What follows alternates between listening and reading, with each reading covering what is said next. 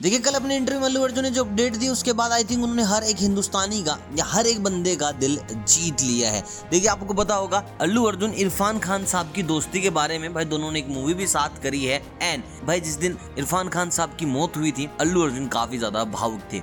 और रिसेंटली उनको पता चला, जो इरफान खान साहब के बेटे हैं बाबिल, उनकी एक मूवी आ रही है एंड मूवी को ज़्यादा प्रमोट नहीं किया जा रहा है साउथ की तरफ़, और ना ही भाई, आपके नॉर्थ की तरफ़ इतना ज़्यादा प्रमोशन मिला है। बाबिल की पहली मूवी होने वाली है। और जिस तरीके का प्यार बाबिल को मिलना चाहिए, वैसा प्यार अभी तक बाबिल को नहीं मिला है। एंड मैं आपको बता दू नेपोटिज्म किड का ठप्पा भाई बाबिल के ऊपर भी लगेगा। बट इस बंदे की तुम यार एक्टिंग देखना क्रेजी कर देने वाली एक्टिंग है। एंड अल्लू अर्जुन ने इनिशिएटिव लिया है कि इस मूवी को नॉर्थ के साथ साथ साउथ में बाबिल के साथ प्रमोट करेंगे। उनके इवेंट्स में जाएँगे।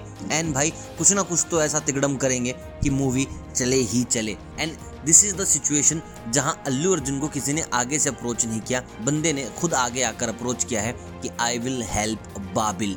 देखिए, जब अल्लू अर्जुन ने गणपति विसर्जन किया था या फिर अपने घर पे पूजा रखते हैं तो बहुत सारे लोग बोलते हैं कि भाई, ये तो ना मुसलमानों के खिलाफ है, ये हिंदुओं के लिए ही काम करता है। एंड आज उन्होंने बता दिया कि भाई he is a human being first अगर ऐसा ही कुछ होता तो मेरे हिसाब से इरफान खान साहब की बेटे की इतनी ज़्यादा आगे जाके मदद नहीं करते, जब उनकी खुद पुष्पा टू की शूटिंग स्टार्ट तक नहीं हुई है। उसका ध्यान नहीं दे रहे, पहले बाबिल पर फोकस कर रहे हैं, क्योंकि उन्हें पता है he is a gem of person और जिस दिन उनकी फ़िल्म आएगी, लोगों को समझ में आ जाएगा कि इरफान मरे नहीं, इरफान ज़िंदा है, बाबिल में के एडिट कर देना। इरफान मरे नहीं, इरफान ज़िंदा है, बाबिल के अंदर, अभी तक। बाकी आप मुझे कमेंट करके बताएँ कि आप बाबिल की मूवी देखने जाएँगे कि नहीं जाएँगे। भाई, मैं तो ज़रूर जाऊँगा, आप भी जा रहे तो लाइक कर दो, मिलता हूँ बहुत जल्द, तब तक आप सभी को अलविदा।